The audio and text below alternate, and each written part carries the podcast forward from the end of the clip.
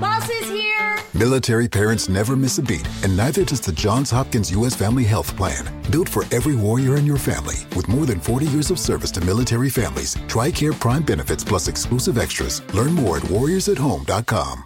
Build your credit history with the Chime Secured Credit Builder Visa Credit Card. No credit checks to apply. Get started at chime.com slash build. The Chime Credit Builder Visa Credit Card is issued by Stride Bank NA member FDIC. Chime checking account and 200 qualifying direct deposit required to apply. Welcome into The Verge, a show which covers the Baltimore Orioles minor leagues. The Verge is part of BSL Radio. Baltimore Sports and Life is dedicated to analysis and discussion on the Orioles, Baltimore Ravens, and the University of Maryland. The site has a team of writers providing coverage of those teams and houses live streaming content weekly. Join the conversations at the message board, like BSL on Facebook, and follow BSL on Twitter. On Twitter. Want to make a podcast? Spotify's got a platform that lets you make one super easily, then distribute it everywhere and even earn money, all in one place for free. It's called Spotify for Podcasters, and here's how it works. Spotify for Podcasters lets you record and edit podcasts right from your phone or computer, so no matter what your setup is like, you can start creating today. Then you can distribute your podcast to Spotify and everywhere else podcasts are heard. Video podcasts are also available on Spotify.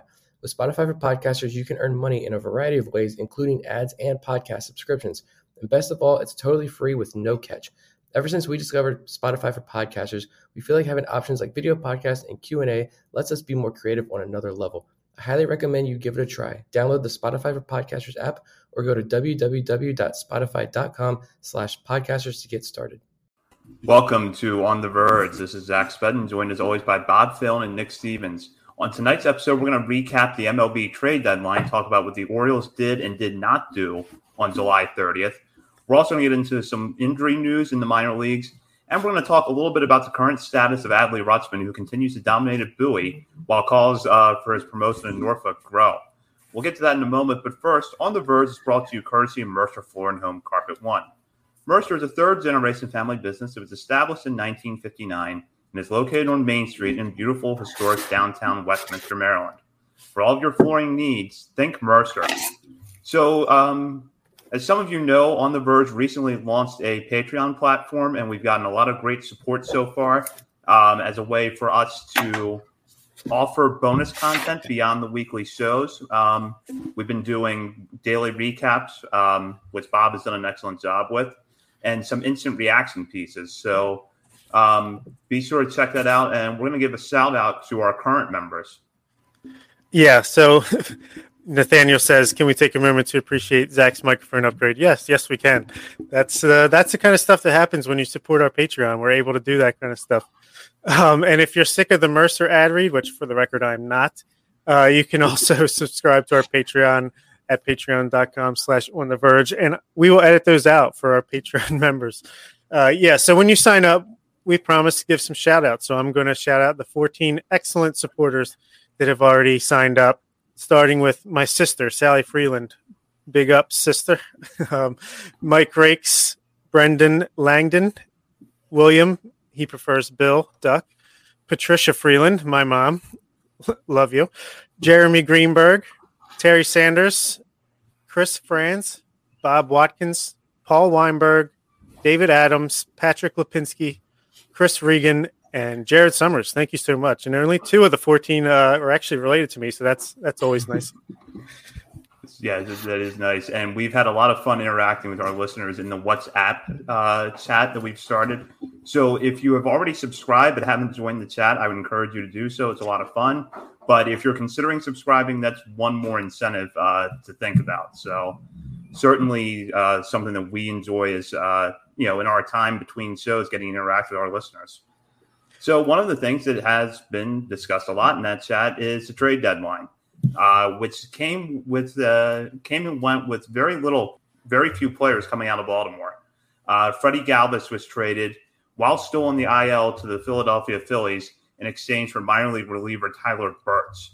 Uh, if you follow our social media, you'll note that we've been sharing some uh, information on Burch mainly from Eric Longenhagen at Fangraphs, uh, who noted that Burch has a fastball that runs in the mid 90s with a slider had the highest swinging strike rate in the Phillies farm system at the time of the trade.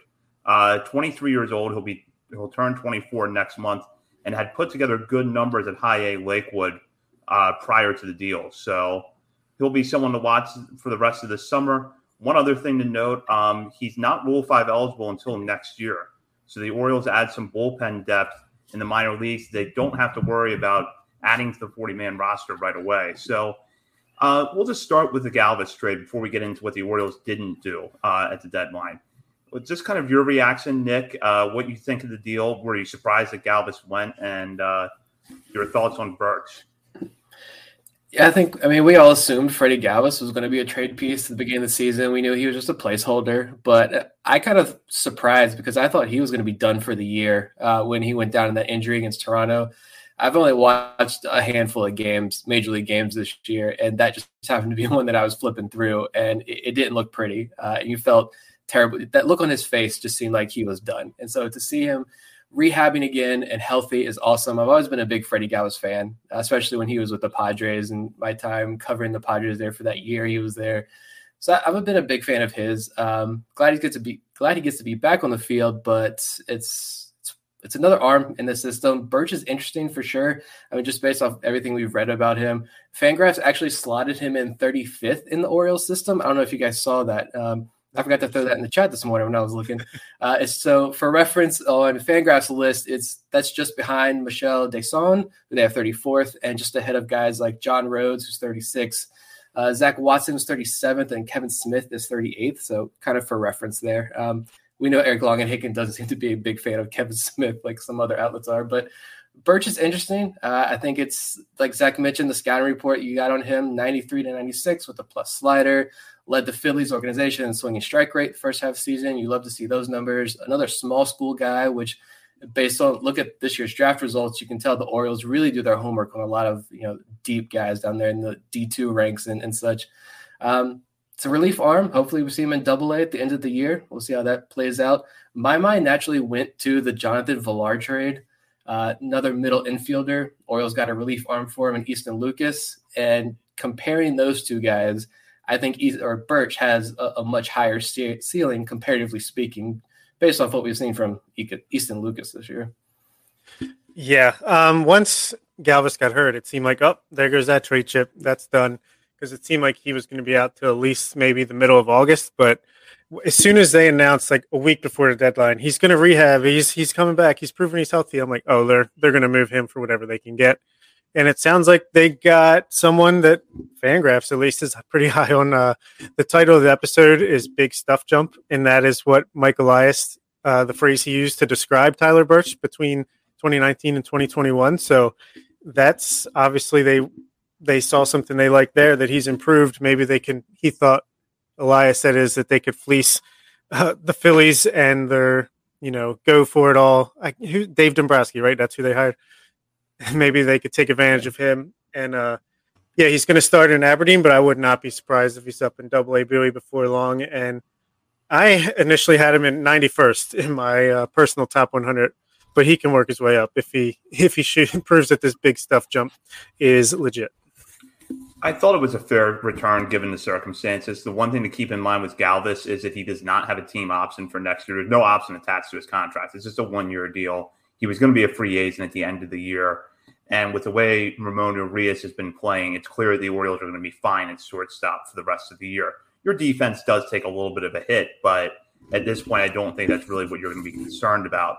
The Phillies, though, you know, they've put so much into this major league roster and it has yet to pay off their infield defense, especially, was really bad prior to the trade. So they're looking at Galvis as that extra depth piece that improves their defense. So I, I think in that context, the return for him is fair. Yeah, I think so. I mean, he was again. He's coming off an, an injury. Who knows how much he can recover? There's only two months left in the season. They're on the fringes of contention, so not like he's going to push them over the edge. More of a depth piece. So yeah, I think maybe a future middle reliever. Best case is probably, you know, what you could expect for that. Yeah, and I mean, don't discredit any of these guys. I mean, we're not going to sit here and say what a trade deadline for Mike Elias, and this is awesome, like kind of like we did last year because last year's trade de- deadline was pretty awesome. but I mean, you know, Burch has the the reports on him, the numbers on him are promising so far, and that's good. And you're not going to get a whole lot for Freddy Galvis. Uh, and just looking at guys like guys we're going to talk about later in this episode, guys who are pitching right now, like Eugene Pintos and these Mishael Deson was the, the third piece. Uh, we're going to talk about like Zach Peek probably a little bit later on tonight, a, the quote unquote fourth piece in that Dylan Bundy deal.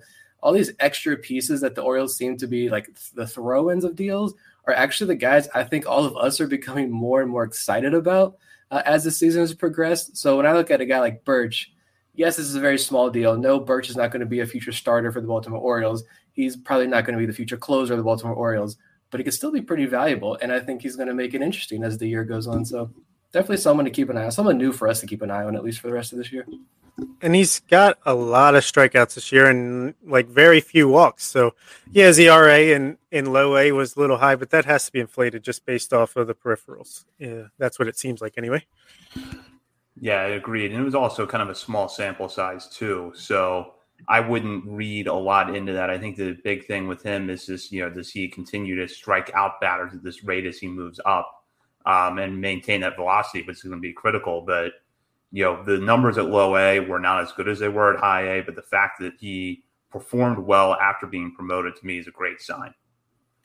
Yeah, absolutely. And hopefully he, you know, Aberdeen I've talked about this a lot in the last couple days, but I feel like the jump from low A to high A is more extreme than it usually is. It feels more like the jump from high A to double A, especially when you look at the guys, especially the pitchers who have gone from high A to double A and just picked up right where they left off in the Orioles system. That you know, Aberdeen's pitching is struggling a little bit with some of the guys just coming up from Delmarva. So hopefully he can help stabilize that bullpen, improve his worth, and get up to double A by middle of August, September. So the only other move the Orioles made at the deadline was to send Shawn, Armstrong to the Rays for cash considerations. Armstrong was actually designated for assignment a few months ago, cleared waivers and had been down at Norfolk. And after a rough patch, seemed to be getting better. That's really a depth move uh, for the Rays, and the Orioles get cash back in that deal, but no prospects. Um, the Orioles had been heavily speculated, and we talked about a lot on our last show when we had Connor Newcomb one that the Orioles probably were going to move one of their one or both of their relievers in Paul Fry or Tanner Scott. It also seemed possible to Cole Sulser or Dylan Tate to be dealt. They were not traded at the deadline, nor were Trey Mancini, John Means, or Cedric Mullins, or any of the other players that the Orioles, you know, in theory, could have gotten a lot for in return.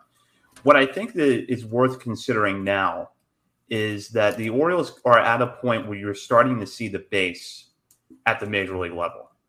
And you have to wonder how long do they hold on to John Means and Cedric Mullins because they believe that they can start contending while those players are still under team control. And in the case of Mancini, you know, Michael Elias making the comment about him hoping that Mancini would stay there for as long as possible. I don't really know what that means. I don't know if it means the Orioles are considering an extension or if it just means that they're happy to have him here for the rest of this year but he stays. So just kind of want to get your guys' general thoughts on this, which is do you feel like now the Orioles have to start flipping that switch a little bit where it's not all about tearing down the major league roster to build up the depth of the farm system? You have to start taking into account who's actually going to be there when this team should, in theory, start contending and whether some of those players are there now. Yeah, I I don't know. I struggle with this, and I got distracted too at the beginning there because Adley Rutschman just hit a home run off Luis Severino, uh, so we have that there. Um, but yeah, I don't know what this says about like the, the, contention window. I was thinking about this a lot. I mean, just I'm happy to see Trey Mancini stick around at least for a bit longer. I agree with what Zach just said there. That I don't know what Michael Elias's comments mean. I, what I do know is that we're going to be maybe not us specifically, but Orioles fans are going to keep having that conversation of is this the time we trade Trey Mancini now, or are we going to give him an extension? Those talks are going to continue because they still have time. We just don't know, but I am happy he's around for a little bit longer at least. I think the fact that Mullins and Means were off the table uh, tells you everything you need to know about how the Orioles view them, which is comforting because Like I need to see a sustained success from these guys. Like I'm not sold on Austin Hays. I'm not sold on Anthony Santander at all. Um, and Mullen, I'm not sold on Mullins either yet. It, it's one of the greatest stories in all of baseball this year has been Cedric Mullins, but I, I want to see him come out next year and still be an above average league hitter uh, for me to, to fall in love there and think this is going to be a guy who's going to stick around long term. Um, you know, but that's only three pieces. So maybe you can throw Ryan Mountcastle in there as well. And Austin Hays is iffy. I don't know about Austin Hays yet, but there's still a lot of work to do in this organization. But I think by keeping Mancini, Means, and Mullins, the Orioles are showing that they have enough confidence in the guys in the upper levels of their minor leagues. I think that you don't have to trade these guys away for nothing. The Orioles are still in this we need to acquire talent phase, but they're not in this we need to ship off Trey Mancini for five prospects just to boost the farm system because we need arms or we need you know guys to get at bats uh, they can be a little bit picky about guys that they trade off. So I think right now the organization is just in this really weird position. Like we don't have the pieces to really sell off at the major league level. We don't really need to sell the pieces off at the major league level, but we've got to wait for Adley Rutschman, Grayson Rodriguez, Michael Baumann's, Jordan Westburg's. We have to wait for all of these guys, and hopefully, um, you know, hopefully it all pans out in the near future. Yeah, I mean, maybe it's the optimist in me, but I took uh, Elias's comments after the deadline as kind of like the most positive he's been here. At least, I mean, he still said, you know, we're a long ways away and he's daunted by the talent in the division. But to me, I mean, maybe he's just blowing smoke, but it seemed like he's thinking more, okay, we can start to turn this around in a two or three years, start to try to contend. Maybe not, we're not going to go. I still don't think we're going to sign any big free agents this offseason, but maybe you know, we can take an, an eye out for small signings or trades to add to the team, or maybe they're thinking, you know, we don't, like you said, we don't need these five guys to raise the floor of the system anymore. We've raised the floor now. If we're going to make a trade, it's going to be for a more impactful piece, more than or quality over quantity. I don't know, but something about just the way he was talking about how Mullins and Means and and all these guys are proving themselves and we have more cavalry coming, which God, don't say that word to Birdland. Cavalry is a, is a bad word, but um, yeah, I just was encouraged. I think this time next year, we've said this a lot, but I think the attitude in Birdland is going to be a lot more. And um, I might not be sold on Mullins right now to the extent of sign him to an extension, lock him up, but I'm definitely sold on him enough to be like, here's center field for the foreseeable future and prove that you can do this, or at least you know still be above average.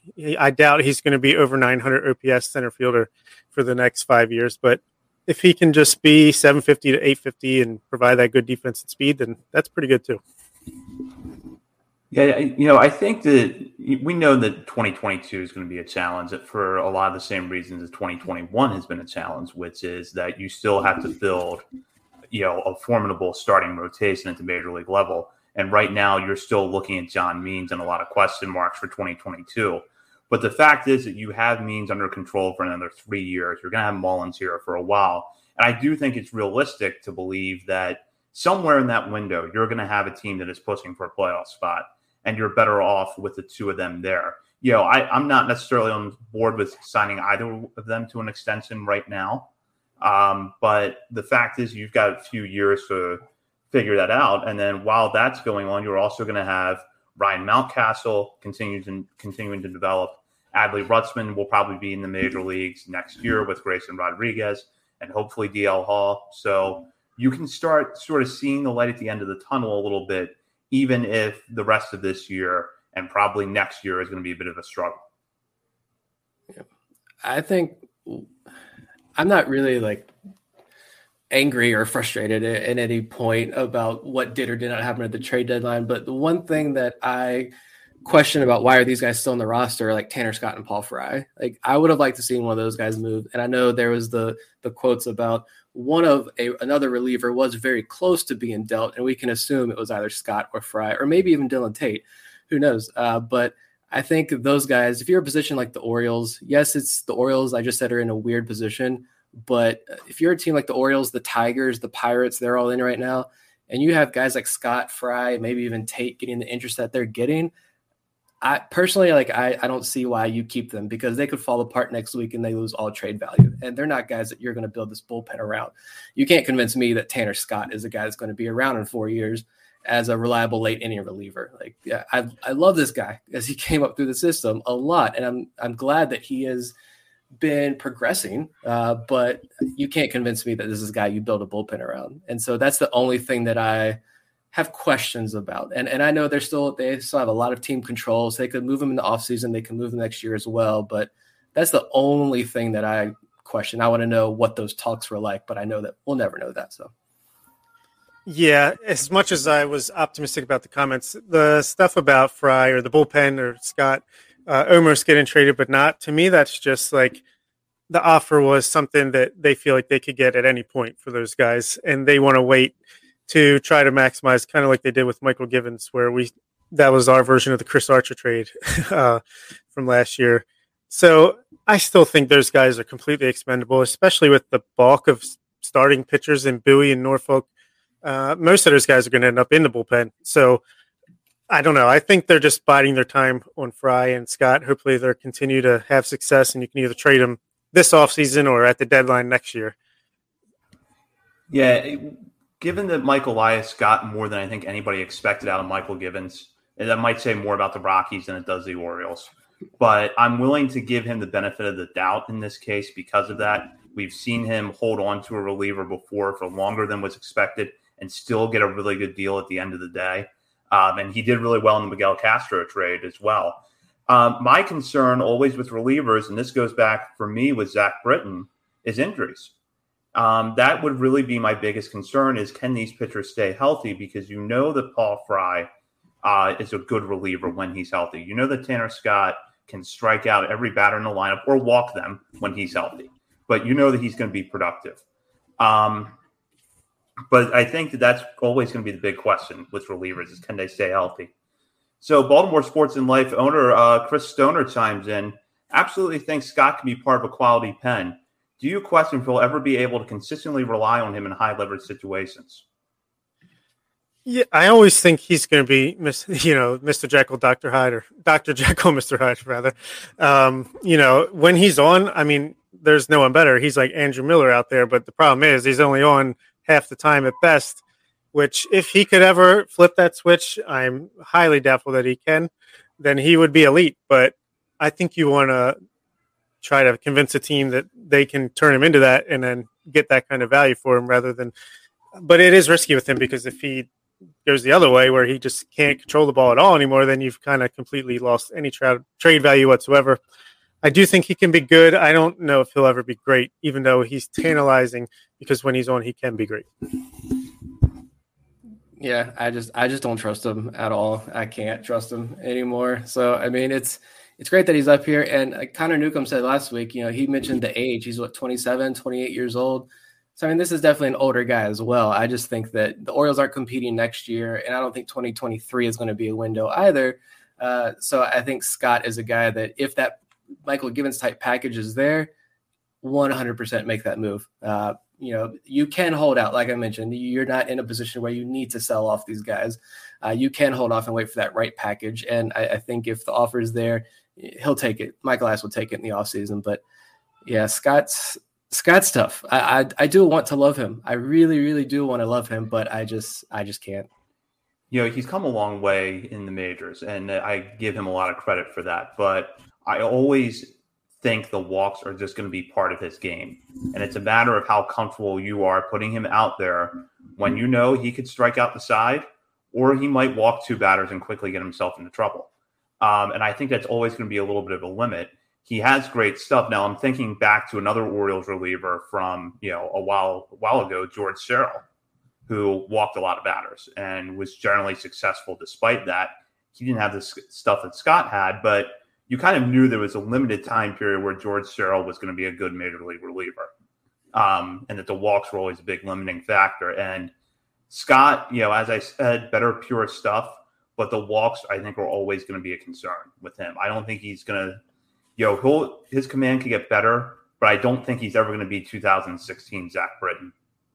No, I mean, look what he did. Obviously, he ended up on IL, so maybe he was hurt, and that led to it a little bit. But his last two outings at the major league level before he went on the injured list, he didn't record an out. I mean, he walked three guys, hit two batters, was just all over the place, you know. So that's the worst of what he can offer. We've seen the best as well, but it's definitely hard hard to juggle that.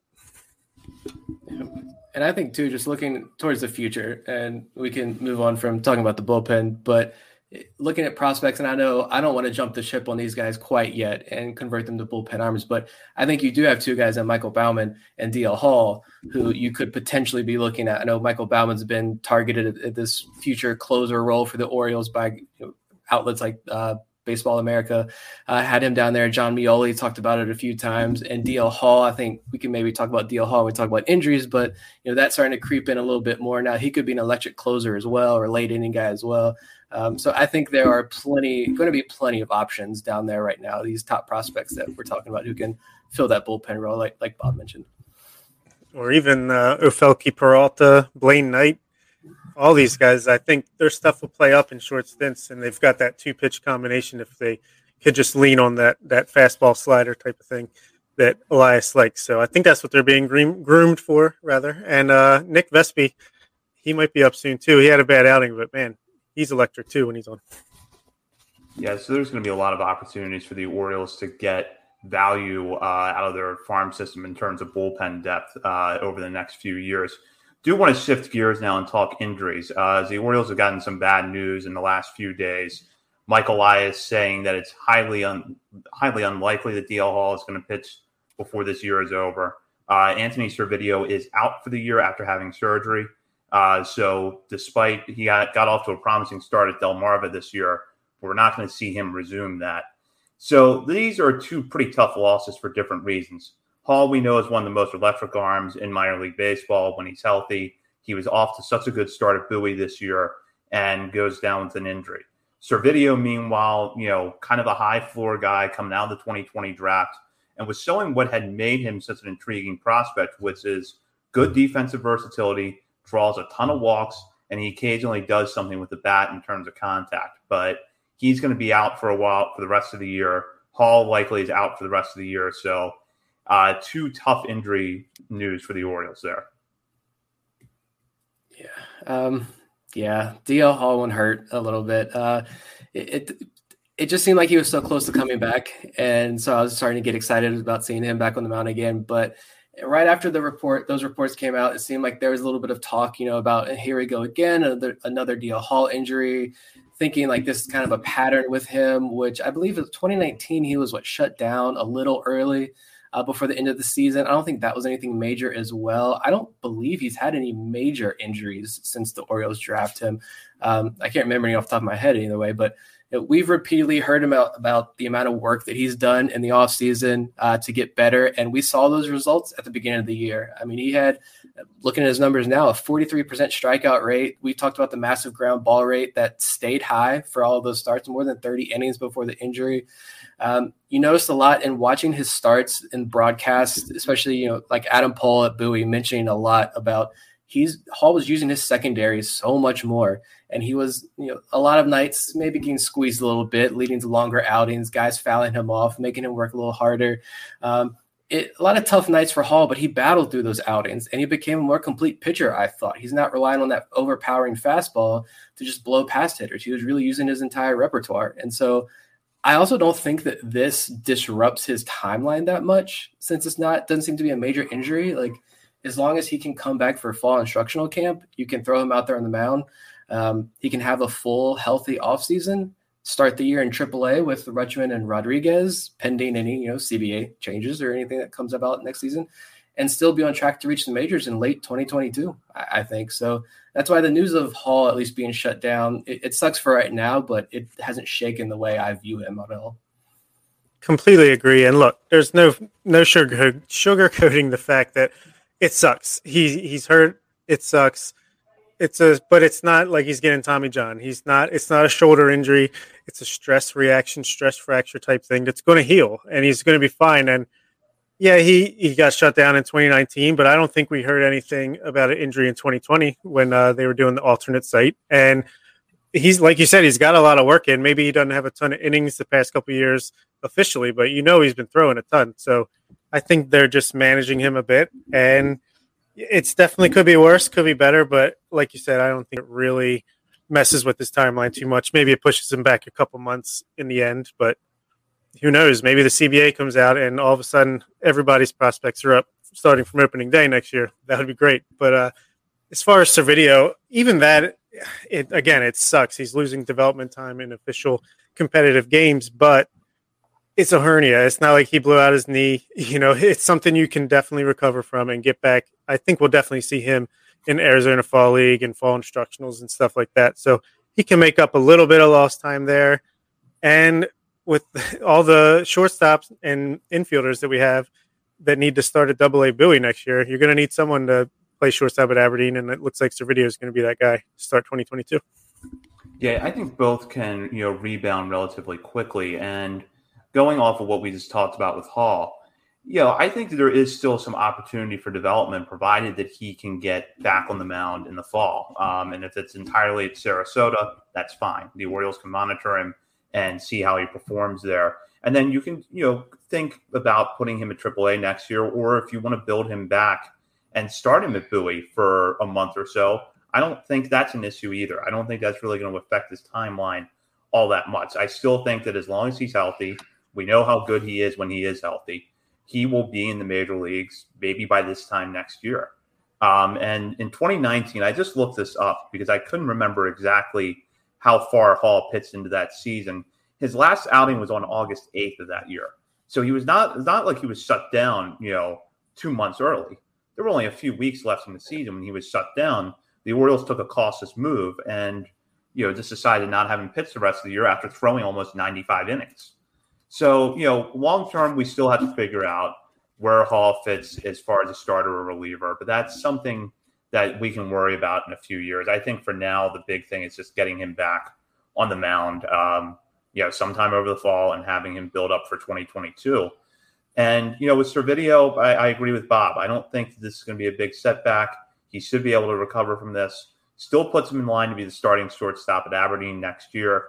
And, you know, based off of what I saw at Delmarva before the injury, I think that he's a guy that, you know, could be part of this organization's long term plans, even if he's more in that utility mold rather than a starter at the major league level. But, you know, you want to see him back. I think the Arizona Fall League would be a good thing for him if he can rehab well uh, over the next few weeks. So, you know, I, I don't think these are necessarily big setbacks, even though in the here and now it's really disappointing because we want to see DL Hall pitch. We want to see Anthony Servideo in the lineup every night at Delmarva or Aberdeen, and we're not going to have that for the rest of the year. But you know, just like we've already dealt with Joey Ortiz, we're just going to have to hope that they recover and you know get back on the field. Yeah, and let's be honest, Servideo could probably still walk once once or twice a game right now with the hernia, so I think he'll be okay. And like you said, I mean, there's been a lot of injuries for us for sure especially to our top 50 or so prospects this year. But I don't think that's rare this season. It seems like injuries are a little bit higher across everywhere. And it's at least the good thing is none of them, knock them, would have been like catastrophic. It's mostly stuff that can be dealt with. Obviously, Joey Ortiz is a little more serious, Carter Baumler, but uh, most of it's just strains and stuff that just is going to take time to heal. And it's not like you need surgery or anything. Yeah, I don't think that was unexpected coming into this year. I think that there was sort of an expectation that not necessarily for the Orioles, but just looking at baseball in general, that in the minor leagues you could see more nagging injuries because players didn't play last year, and now they're having to go back to playing over 100 games uh, professionally on you know every night. So that's gonna you know lead to some problems. Yeah, for sure. So O's Fan Therapy uh, said that everybody worries about Hall because of Hunter Harvey's track record with injuries, which there might be some merit to that. And he asked us, is Harvey running out of time? He can hardly stay on the field for longer than eight games. Um, I'm going to say yes, he is running out of time, and I'm pretty sure Nick feels the same way.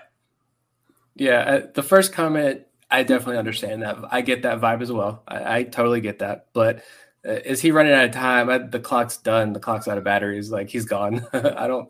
I don't think we'll ever see him back on the field again. To be totally honest, I mean, it's just, and I don't really think that's that's not his fault. All the talent in the world is there. I think that's just one of those really disaster baseball disaster stories that he just couldn't help. I mean, it's injury after injury after injury after injury. But every single year for what the last what six seven years, he's been on the top thirty prospect list. Every major outlet keeps him on there. Um, He's still in there right now for Baseball America. exactly.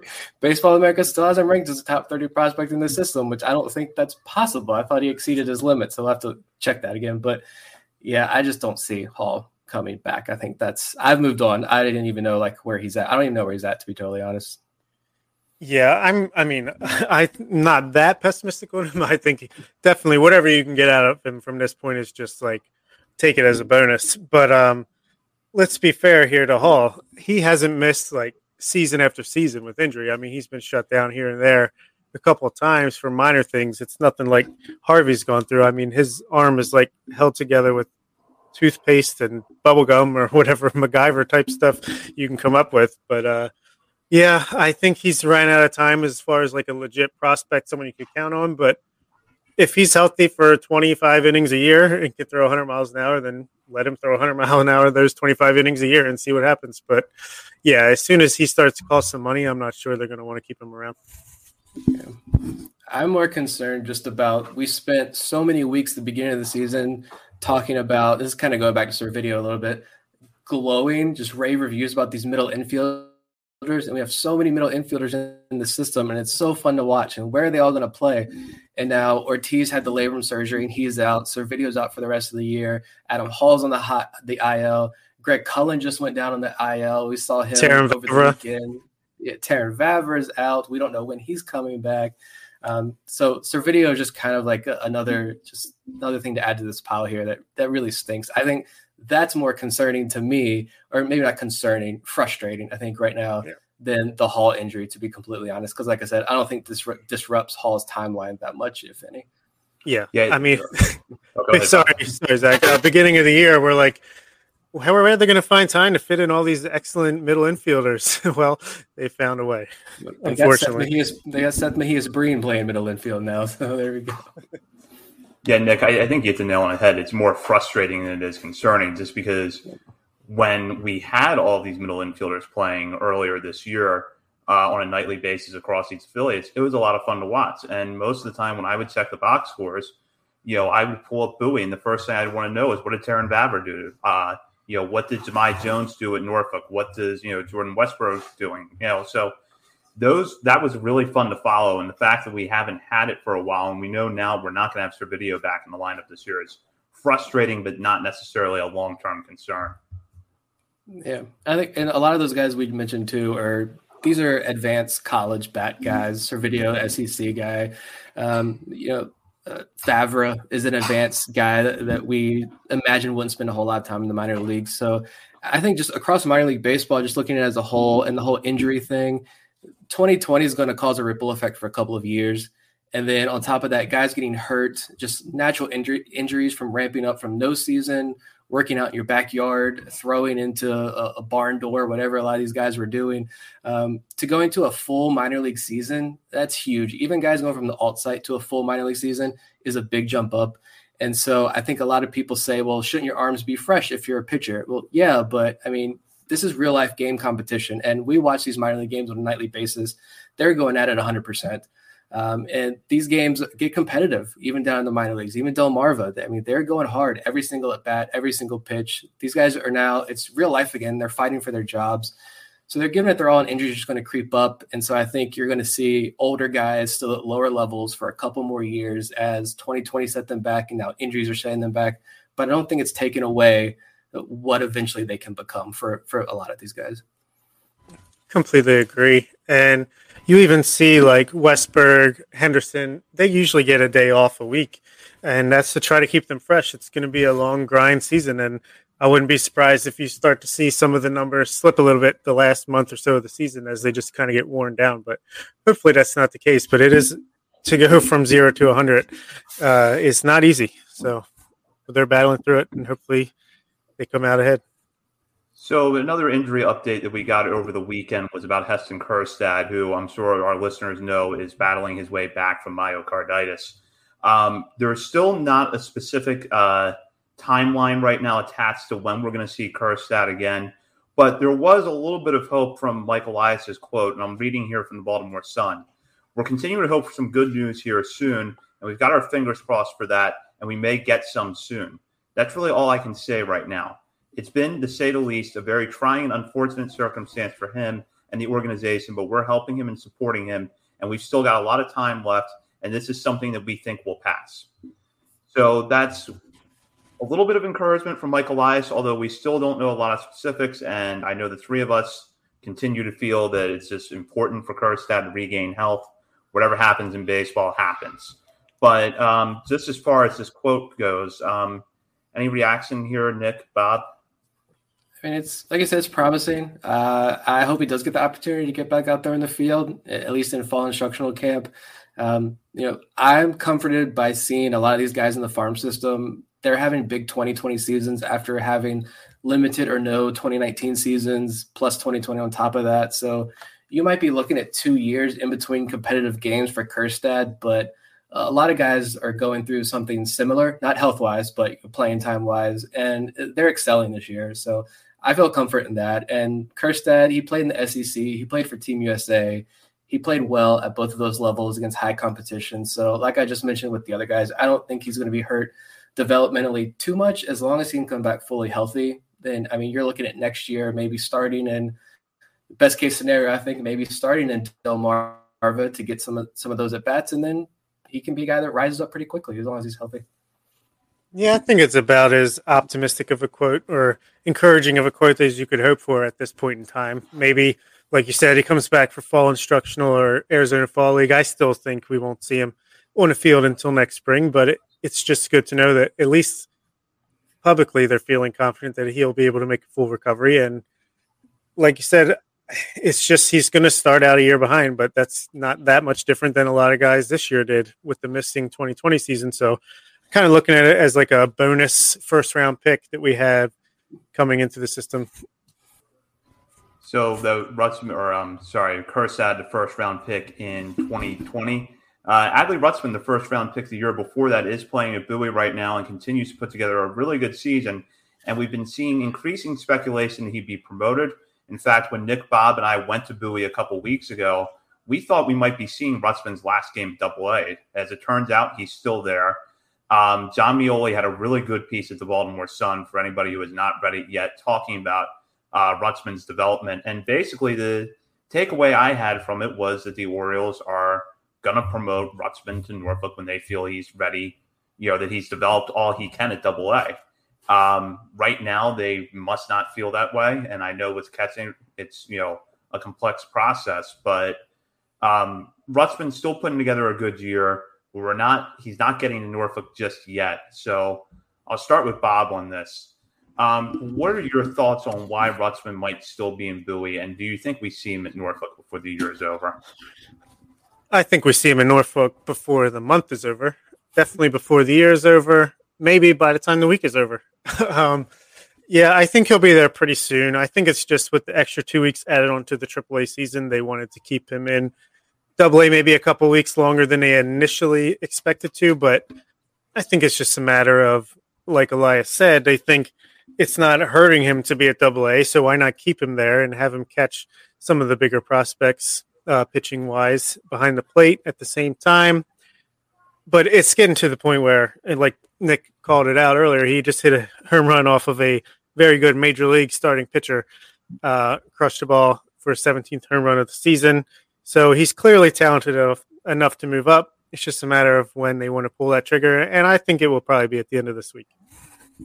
Yeah, I mean, I don't, I don't get worked up about promotions like so many others seem to. Um, I, I get it, but I just, I just don't. And organizations have the data that we don't. They have individual plans for each player.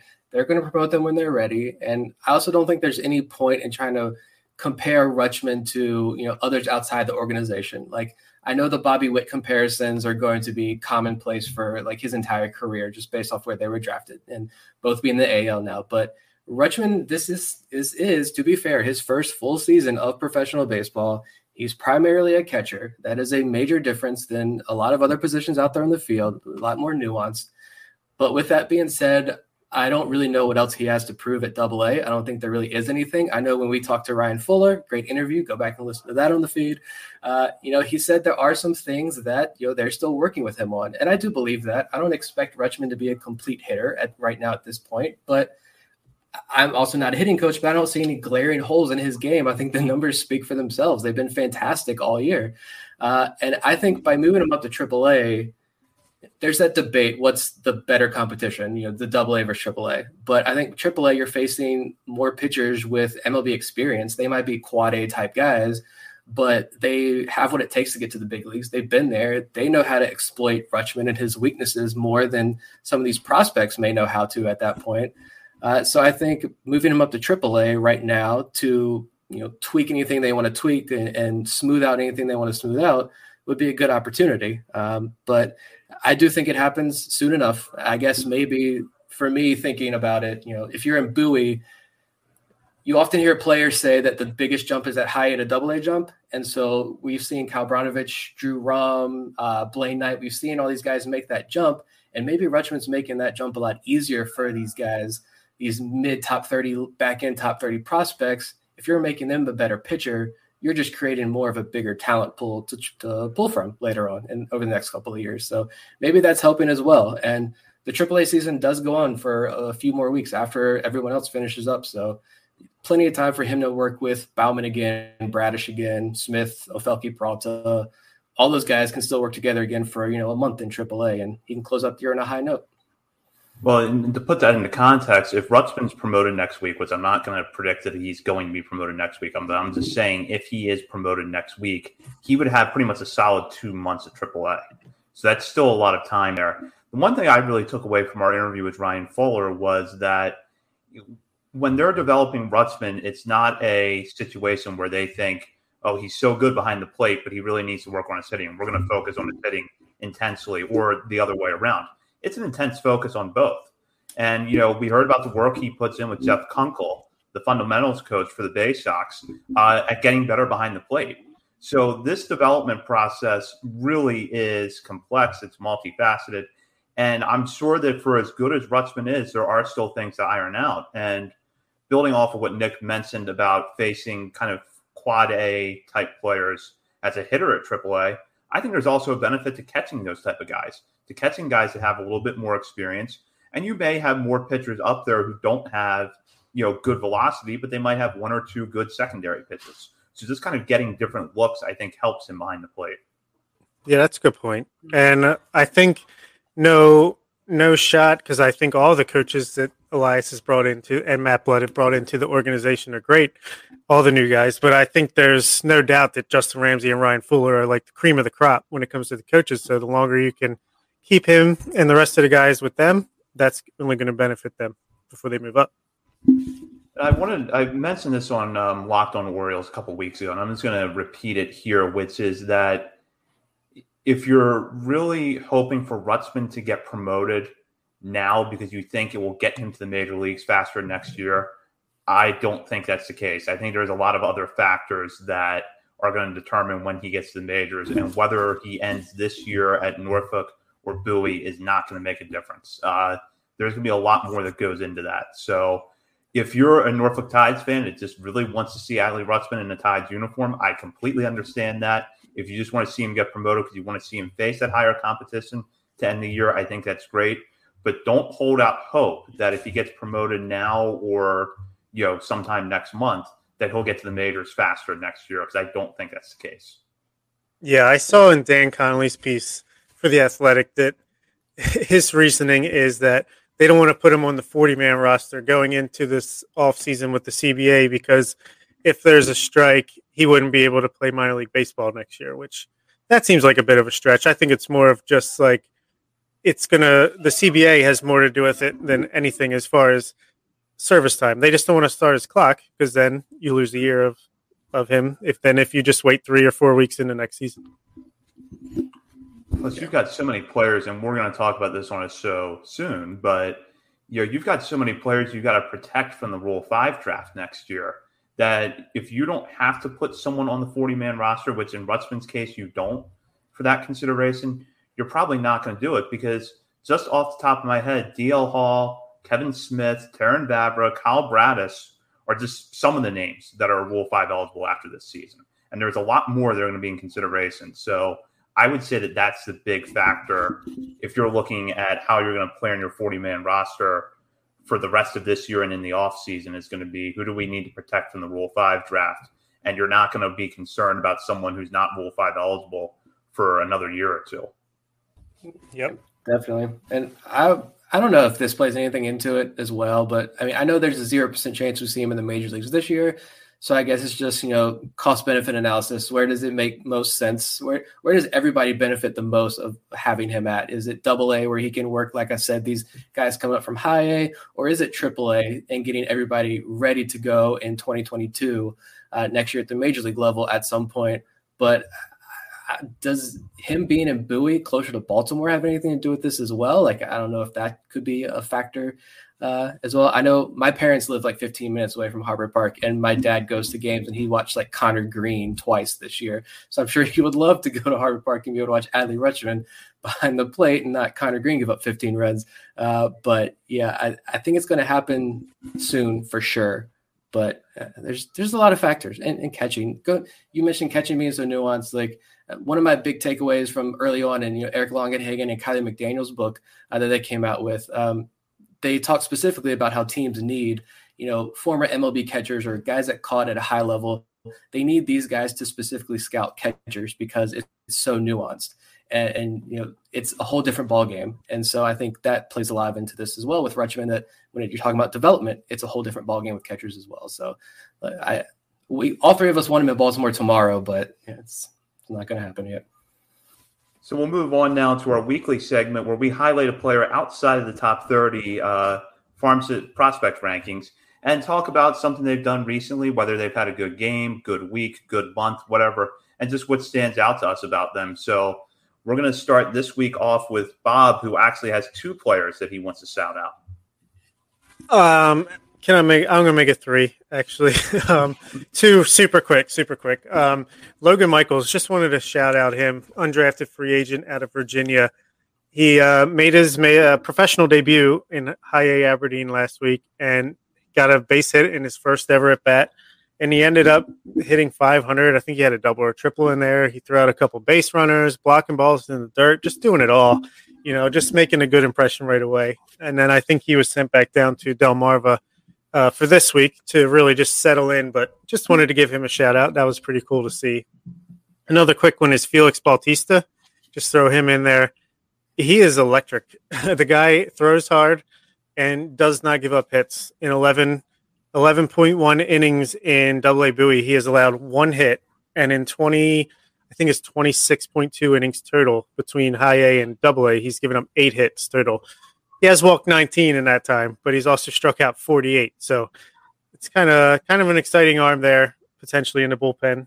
We'll see what happens. But the real guy I want to talk about is pitching right now as we speak, Mr. Jean Pinto, who I've just fallen in love with um, uh, after watching his first uh, start in full season ball.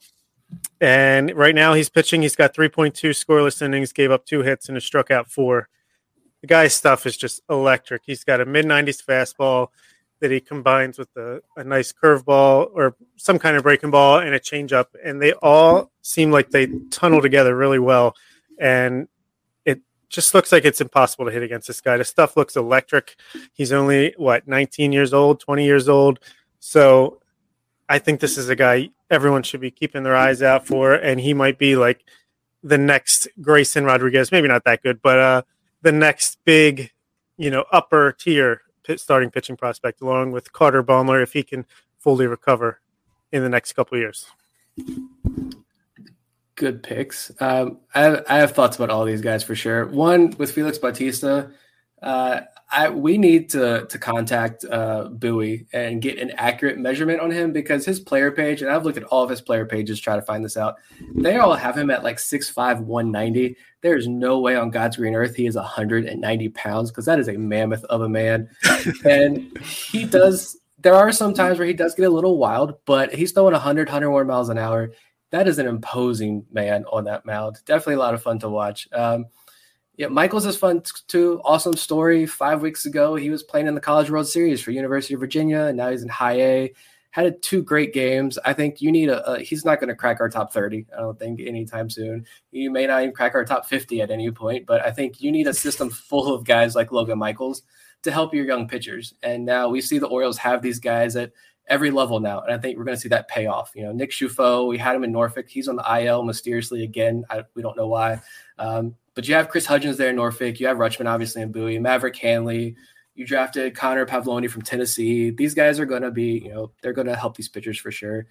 Jean Pinto, I love Jean Pinto as well. That first start was amazing. I mean, the last reports we had on him were 2019 from Ben Badler uh, after that he was signed by the Angels. That was as a 17 or 18 year old, and he noted, you know, he could throw at 95 miles an hour. He was throwing 97 on that gun in Fredericksburg. And I know I saw a lot of people say it might have been a mile or two uh, miles per hour hot, which that's fine. You're still throwing 95 miles an hour in your debut.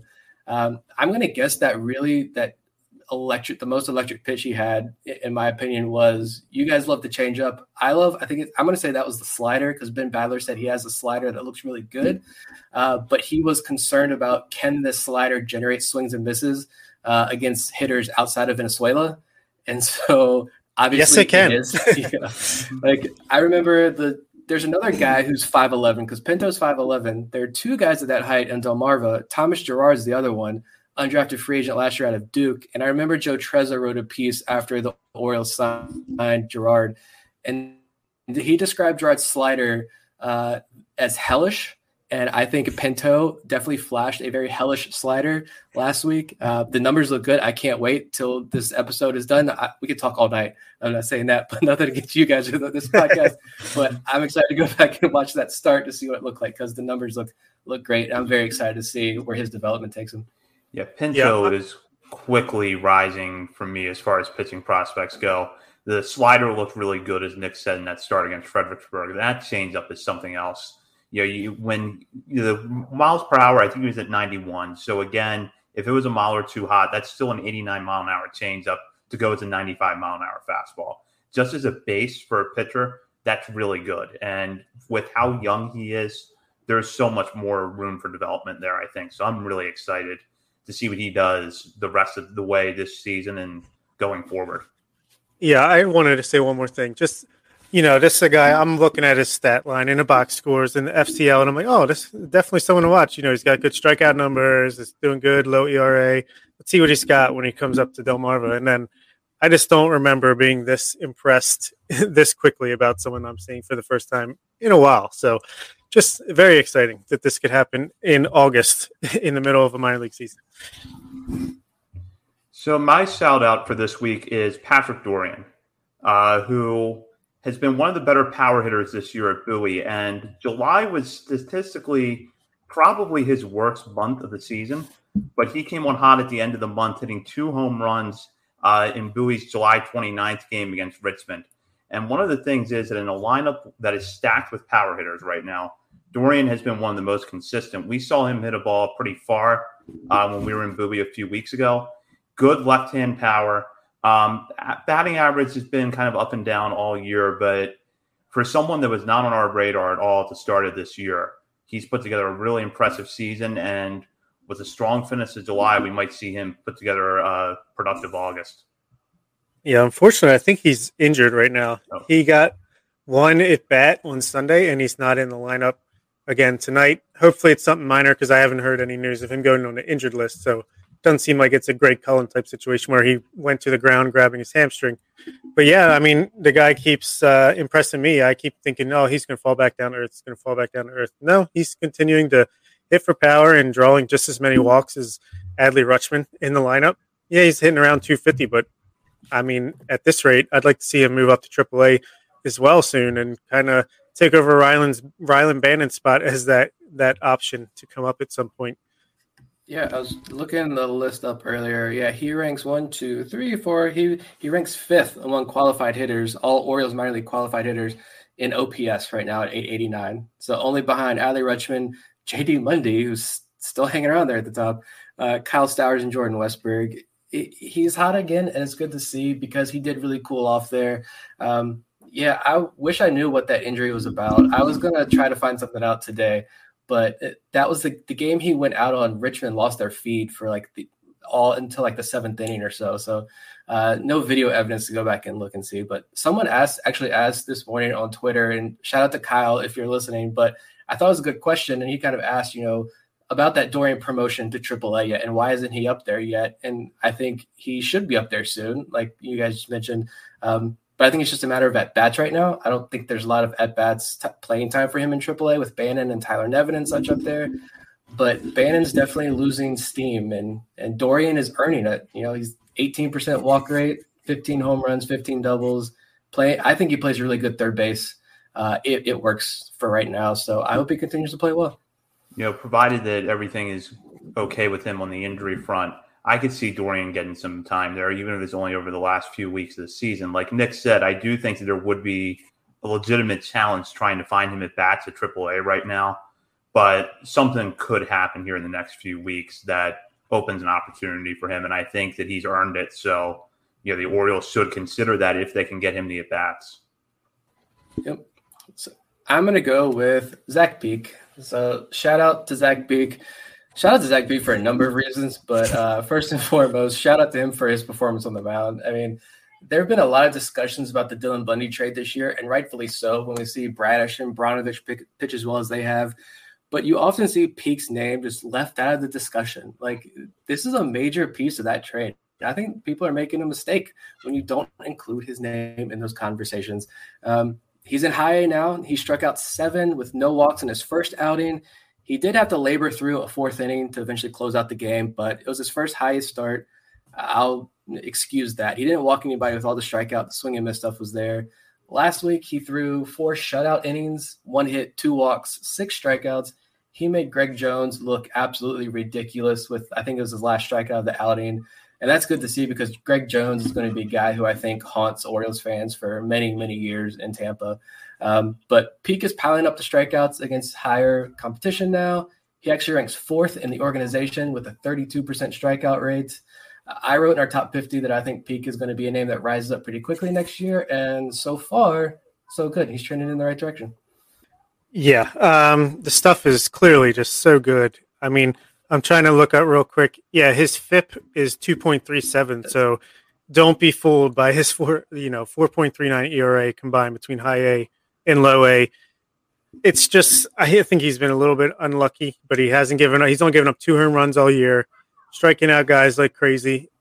Could probably refine his command and refine some things, but at the very least, I think uh, Zach nailed it on our prediction show last week. Future closer award here if he doesn't make it as a starter. The guy's going to make it to the majors. I have no doubt about that. Just the stuff is so good. He's going to continue to get chance after chance.